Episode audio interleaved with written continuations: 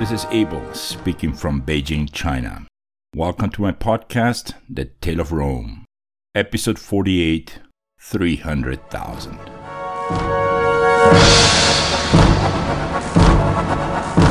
When Lucius Eugenius, Spurius Attius, and young Tatius got a glimpse of the hills surrounding Rome, their spirits went up.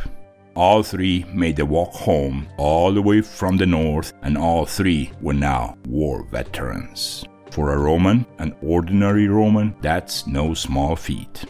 And so, once they were down with all the military formalities, and once they showed up on their home street, their women, their children, their slaves, they all walked out to welcome them home. The domus Lucius Eugenius managed to build with their work spanned two homes next to each other, a corral for raw materials, and a workshop right across the street, plus a small garden behind the second house. This was a piece of real estate that Lucius managed to buy right after the big war from an impoverished patrician. And of course, we're not counting that around 50 slaves were now working at the workshop and a dozen or so were busy tending to the needs of the ever growing family. And after they all settled back in, and once Lucius sat in his favorite reclining chair, Laurentia, his wife, reminded him in a casual tone In five days we have to walk to the field of Mars, husband. Town criers have been announcing the event for days now. Lucius sighed another census. Everyone hated a census.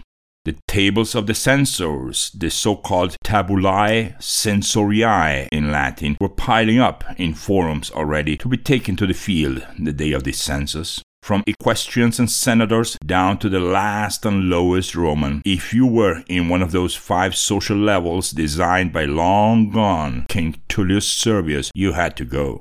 Plebe or patrician, everyone had to be there.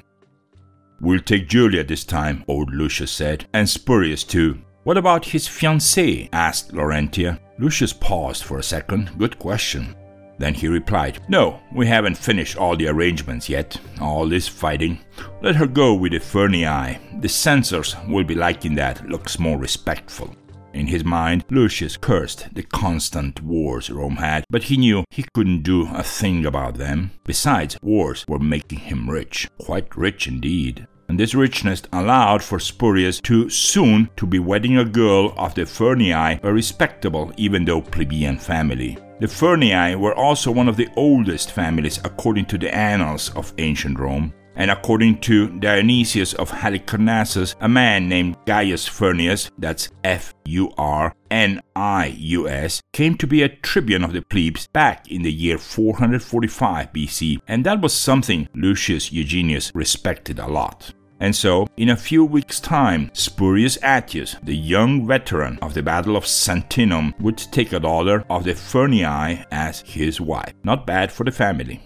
Alright, my dear listeners, as you can see, today we have two topics a wedding and a census. And that means that after our Latin word of the episode, we will see how Romans went about having a census and then how they organized a wedding in those not so high circles of society, the society of ancient Rome. Now, please be aware that both weddings and censuses have had their fair share of evolution in 1000 years of Roman history, which means that I tried my best to keep these two events match the times that we're living in right now, which is the beginning of the 3rd century BC. Oh, and after that, we have the next battle against the Samnites, the Battle of Aquilonia, and here goes a little spoiler in the story that follows. Let me explain.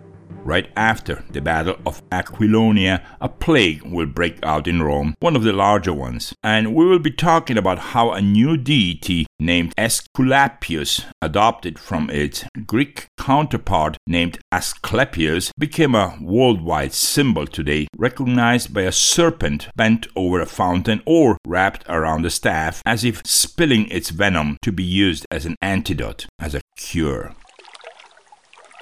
This serpent, this snake, can be seen almost all over the world in pharmacies, hospitals, medical centers, centers for disease control, and even as part of the logo of the WHO, World Health Organization. The other spoiler is that we will soon have the result of our upcoming census, and hey, we'll know just how many people lived in Rome. Those numbers used to be published on plates all over Rome, especially in the Roman Forum. As you can see, we can't be wasting time, so let's go over to our Latin word of this episode right now. Last week we had the word accipio, and this word happens to have eight different meanings, which pretty much depend on circumstances. Let me explain. 1. To take, to receive, or to accept. 2 to take on in the sense of an endeavor, like when an entrepreneur takes on a business. 3. To take over or to assume, but not in the sense of assuming an idea which might be right or wrong. Rather, here we're talking about assuming as in assuming power, take over power an eldest son would assume power in a Roman family after his father's death. Another example, a consul takes over power for one year, and that included power over troops. 4. To admit or recognize, as in admitting fault to an action or recognizing the true status of a matter. 5. To admit, as in allowing someone to enter a place. 6. To obey, 7. To listen, as in perceiving sound with one's ears. And 8. To get to know something, as in just getting the news about a fact or event. Alright, I think we can say that accipio could have been used quite a lot in everyday Latin. Now, let us go over to this episode's Latin word of the episode. This time, our Latin word of the episode is vadum. One single word and a short one at that. I'll read it one more time and then I'll spell it for you guys and girls. Vadum. V A D U M. So, Vadum for everyone this time, and this is the part of the episode where I would like to invite everyone to visit our website at thetaleofrome.com. Let me get that web address one more time thetaleofrome.com. Now, let us get back to Rome and see how they prepared for a censors. The censors were, at that time, a rather small group of people that ordinary Romans kind of avoided and dreaded in everyday life. Obviously, census knew to read and write. That by itself was already an achievement in the eyes of peasants, common workers, and a 99% of women and slaves. Censors knew how to use high level language, and if they intended to do so, they could intimidate the common people by just using words which lower classes could kind of guess their meaning, but they themselves would never think of using. That created a barrier, a vacuum between them and the masses. In other words, censors, usually either young patricians on their way to start their political careers, or old patricians who never made it any further in life, were the natural enemies of whoever didn't know how to write or read. But then there were also those who did it as a good deed. And we know of cases where even judges, priests, and even consuls would take a chair and do their censor's duty for the greater good of Rome. Censors were not paid, but it was anyways just a few days' work, and if you didn't need to worry about income, why not do it every once in a while? And of course, here we're not talking about the censor, that highly coveted office in Rome. No. We're talking about those hundreds upon hundreds of men who had to ask questions as people stood in line and as they answered those questions. Which brings us to the three main functions of these censors. One, they had to count family members, their properties, and the amount of slaves they had. Two, on any other day, they were in charge of controlling proper behavior of citizens, especially in public. And three, they collected taxes.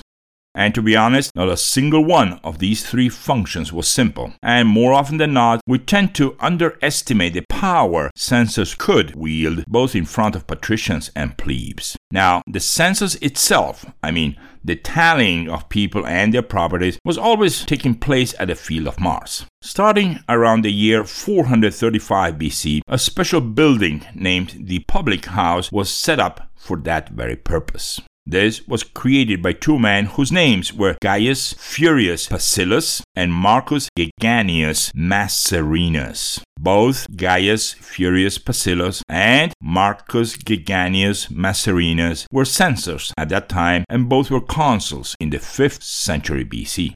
Alright, a census would go more or less like this.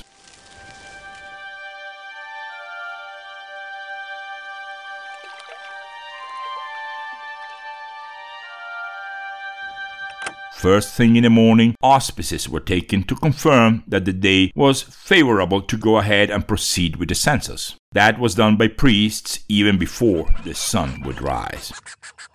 And no, don't ask me what would happen to all the people already standing in line at the Field of Mars if those auspices were not good. I do not know.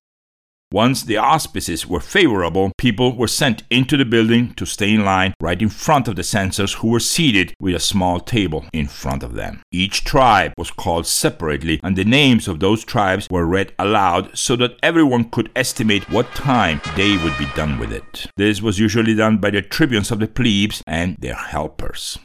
Every head of household, known as pater familias, had to be there in person, standing in front of censors. They could be carried in litters if ill or old, but they could not be seated. Only censors had the right to sit on that day.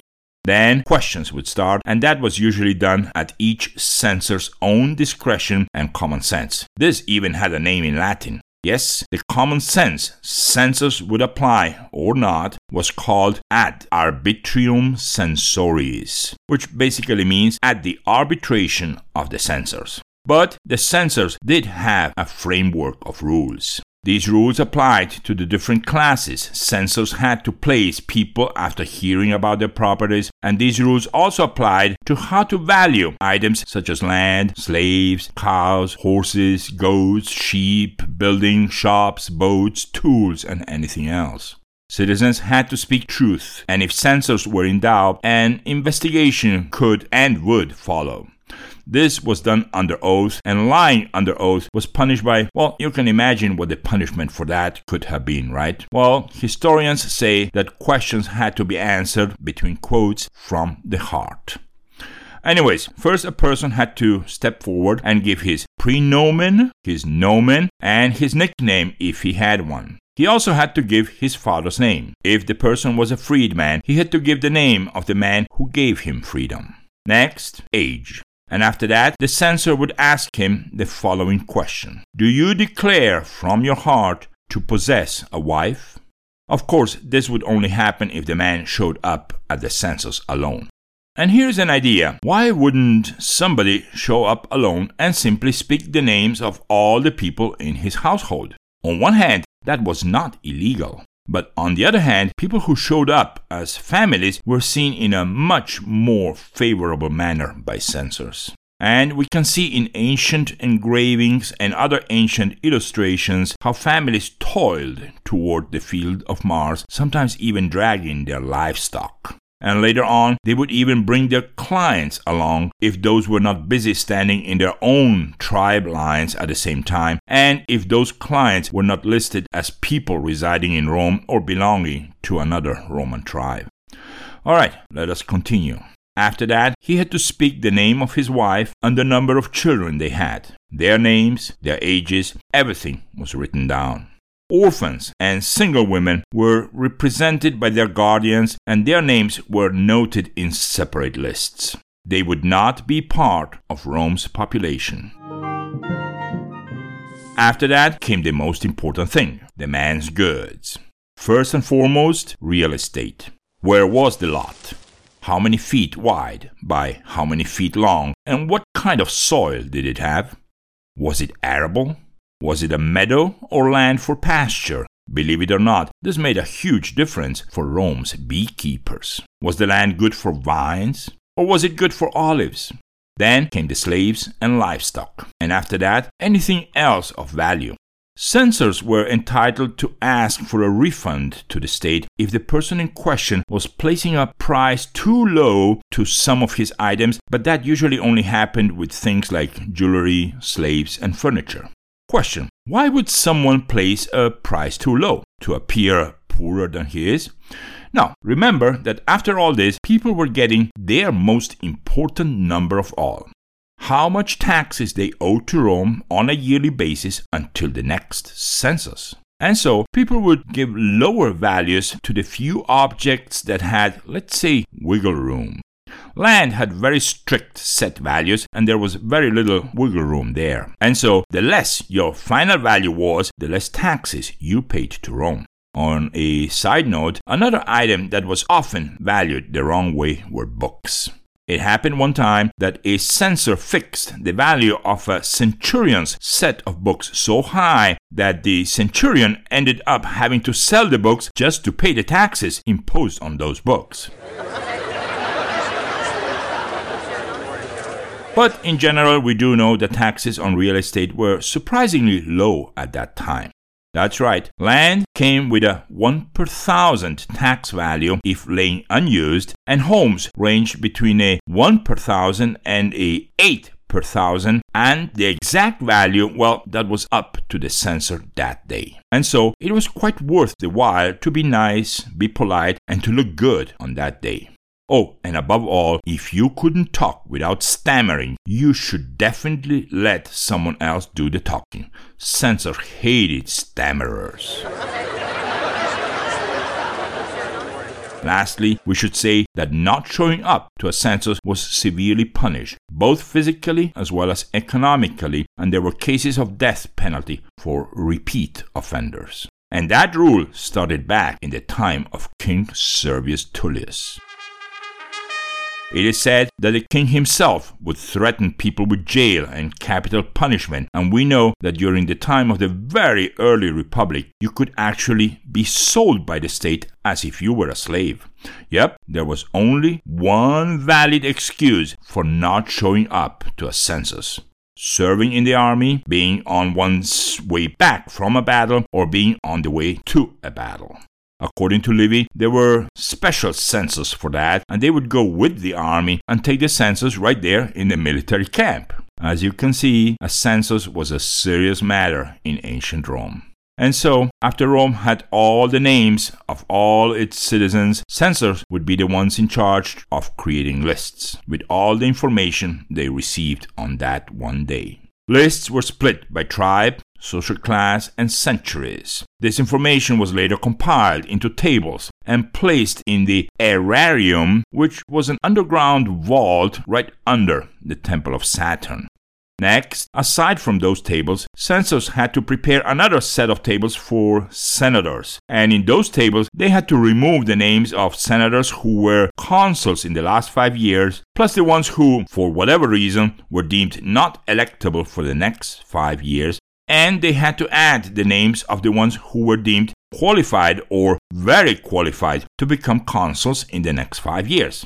They also had to review all the people who were getting money from the state, and that included the equestrian class. And of course, the state had to make sure that those equestrian horses were not starving to death. I want to emphasize here equestrian horses were paid for by the state straight from taxes levied from the people of Rome.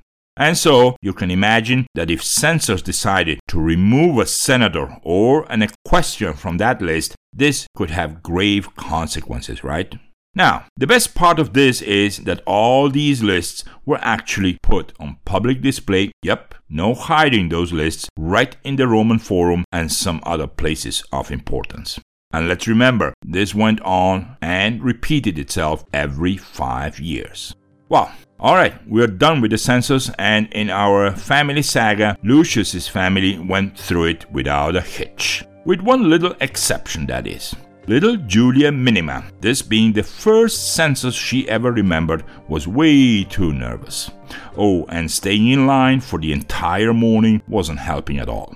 So old Lucius told her that if she was a brave little girl and if she would hold herself without crying when they got in front of the censor, she would be getting a brand new toy made of ceramic and imported all the way from Greece. Even better, they would go to the Greek shop and she would get to pick the one she wanted all by herself.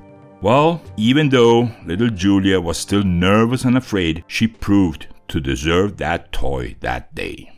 And so, weeks later, news arrived that all the numbers of the census were up in the forum. It was fall by then. Those news actually arrived on the very same day young Spurius Attius, dressed in a brand new toga, prepared to head over to the home of the Furnii and go kidnap their daughter. And yes, I said kidnap between quotes because that was part of the tradition of getting married back then. And I just wonder can you guys guess which historical event could have triggered that theme of kidnapping one's wife in ancient Rome? Hint, hint, some Sabine event? Bingo! The rape of the Sabines! Alright, let's go ahead and see how that kidnapping went down that day. Just as Spurius was checking himself out in the brass mirror in their home, his father stomped into the room. Are you quite ready already? Yeah, yeah, as ready as I can be, the son replied. You know, it's a bad omen to have one's wife waiting too long. And so the groom walked over to the home of his soon to be bride. And as the small group of people who followed Spurius made it through the streets of Rome, they kept making noise, bad jokes, and even worse gestures. And the group grew larger as they went, and nobody even cared if you knew Spurius or not. They all knew there was a wedding going on, and that meant free food, and they could be as rude and loud as they wanted. And yes, everyone wanted to see if the bride was actually beautiful. But as the walking went on, they were getting more and more tired. Let us remember that the home of our family was near the Forum Boarium, which lies at some 28 feet above sea level and just one foot above the river Tiber. But they had to pick up the girl at the home of the Furnii, which was some 150 feet above sea level, and so the walking wasn't exactly downhill. In the end, it didn't matter. Halfway through, more than 200 people joined in, and that was without counting relatives of both families. Romans just loved to do that. And by when they all reached the house of the Furnii, everyone knew more or less who was marrying who. But more importantly, everyone also knew the big number of the day as well. Rome just passed 300,000 inhabitants. Oh well, returning to our wedding, and at the end of the whole event, Furnia arrived at her future home, the home of Lucius Eugenius. Spurius Attius lifted Furnia Alexia across the threshold of their home, and he slowly made his way across. And may all the gods of Rome forbid they somehow fall over that threshold. That would be a disaster like no other. But in the end, it all went well, and every member of the two families played his or her part perfectly well. While Rome was celebrating 300,000 inhabitants, the home of Lucius Eugenius welcomed a new member under its roof. And obviously, today we do know that Rome had many different variations on how weddings happened, even between two neighborhoods in Rome itself. But here I made a list of the 12 most obvious characteristics of a Roman wedding, things that were more or less standard all over the place and later all over the world of Rome. 1. A ring was a typical gift if the groom could afford one. It was usually made of iron, yes, iron, and it was placed on the same finger as we do today. Romans firmly believed a vein from that finger went straight to the heart. 2.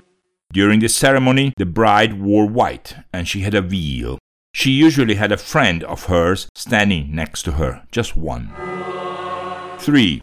In Rome, girls were legally considered to be ready to be married at the age of 12, but 14 was much, much more customary. Girls over 20 would never find a husband. And of course, the arrangements were done by parents. The bride's parents were the ones to select a groom rather than the other way around. But that will change in a few centuries. Politics, economy, social class, and fame played a huge role in who was getting married with whom. 4. A day had to be auspicious for a wedding to occur. June was an excellent month to marry. February and May had no weddings by law. 5.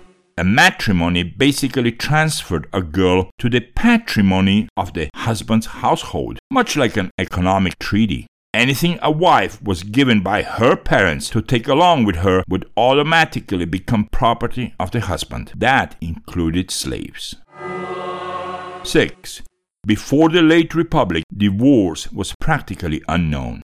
Later on, changes in laws allowed for women to have more freedoms, even keeping control over businesses and inheritance. Economically speaking, the late Republic was way easier for women. 7. Weddings had to be public in order to be legally binding. One way to make them public was to have the two parties show up in forums or theaters holding hands. 8. In the morning of the wedding day, the bride would be dressed by her mother. The most important part of her wedding dress was the belt, which surrounded her waist in an intricate manner known as the knot of Hercules. Since Hercules was widely considered to be the guardian of married couples, only a husband was allowed to untie that knot. 9. Typically, the party was held at the house of the bride. At least 10 witnesses had to be present in order to consider the wedding legal. Both the groom and the bride would stand in front of a priest and they would hold hands. The bride would say the following words Quando tu Gaius ego Gaia. Loosely translated, this meant, Where you are Gaius, I am Gaia, in reference to goddess Gaia, the goddess of Mother Earth. 10. After this exchange, both would take a seat on low stools right in front of the altar. An offer would be made to god Jupiter, consisting of a cake in most of the cases. Once the priest was done with that offer, the cake had to be eaten by the two, while all the people behind them would start coming forward, congratulating them, and of course, wishing them the best. 11. After that, dinner time. And after dinner, the bride would be taken to the home of the groom. This step was primordial in order to consider the wedding legal, and without it, the whole wedding could be cancelled. That was the kidnapping we mentioned earlier, and this was easily the most fun part of the whole wedding. But before that, there had to be a little bit of a struggle. Let's call it a little theater. The groom would pull on one arm of his future wife, while the mother of the bride would be pulling on her other arm. Then, once the groom got his wife out of the house, people would throw nuts and walnuts all along the way. Let's remember that there was no rice in Rome at that time, and later on it would be prohibitively expensive. 12. Before entering her new home, the bride would once more say the same words as before. Then she would be lifted by her husband and walked through the door. And that's where some families said goodbye to those followers who joined along the way, the ones who joined the party just for the sake of food, drinks, and some good time. By then, they were mostly full and drunk, anyways. Inside, only family members and close guests remained. The bride would light a fire using a special torch which she had been carrying along the way. Then she would surrender that torch to her new family or throw it back to the guests present pretty much the way a bride throws her bouquet of flowers to the girls nowadays.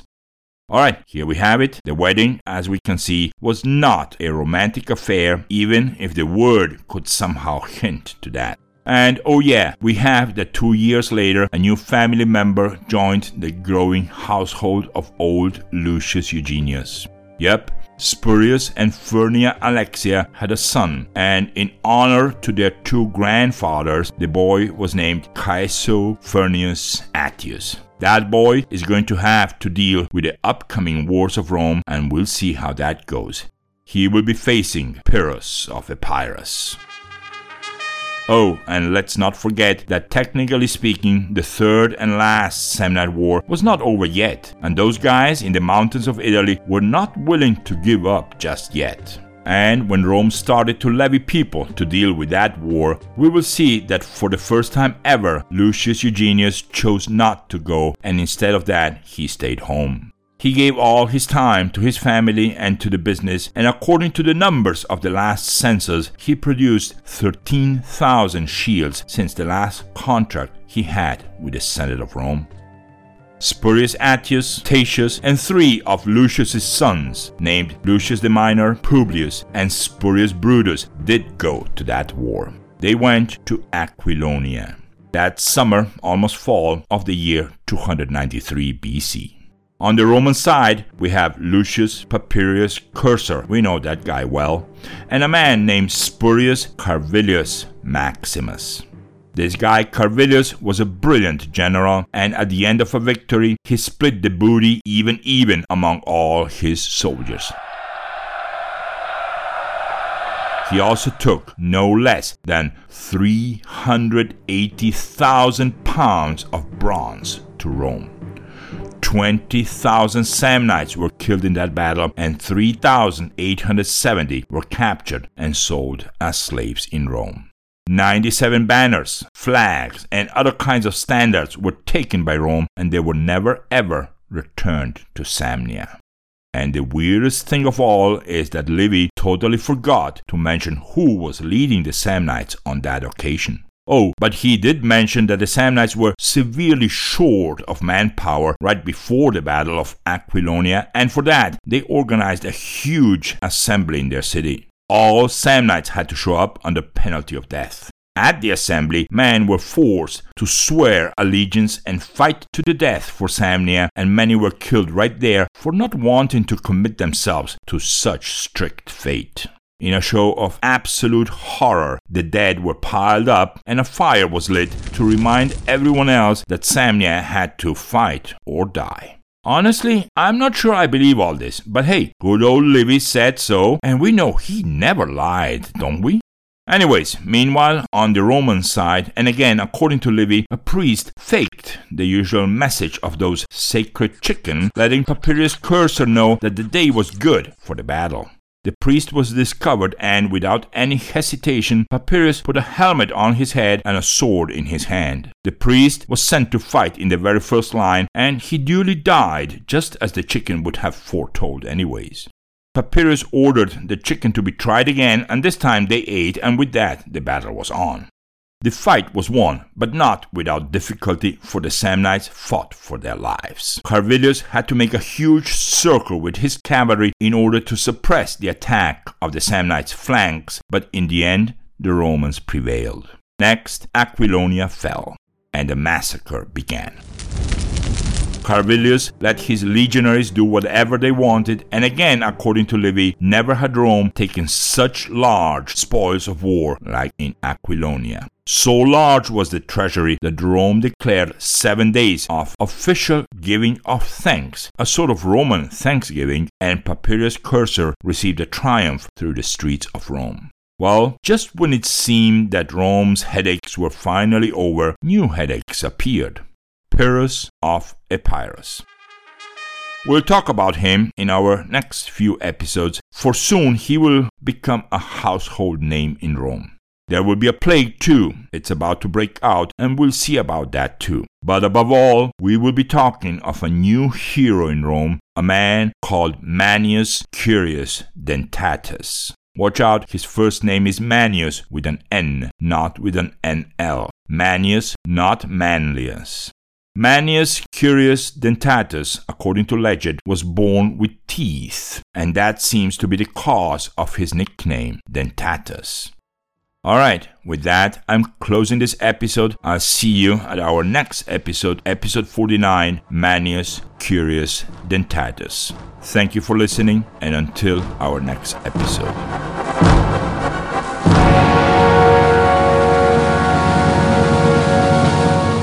This episode consists of 5,253 words.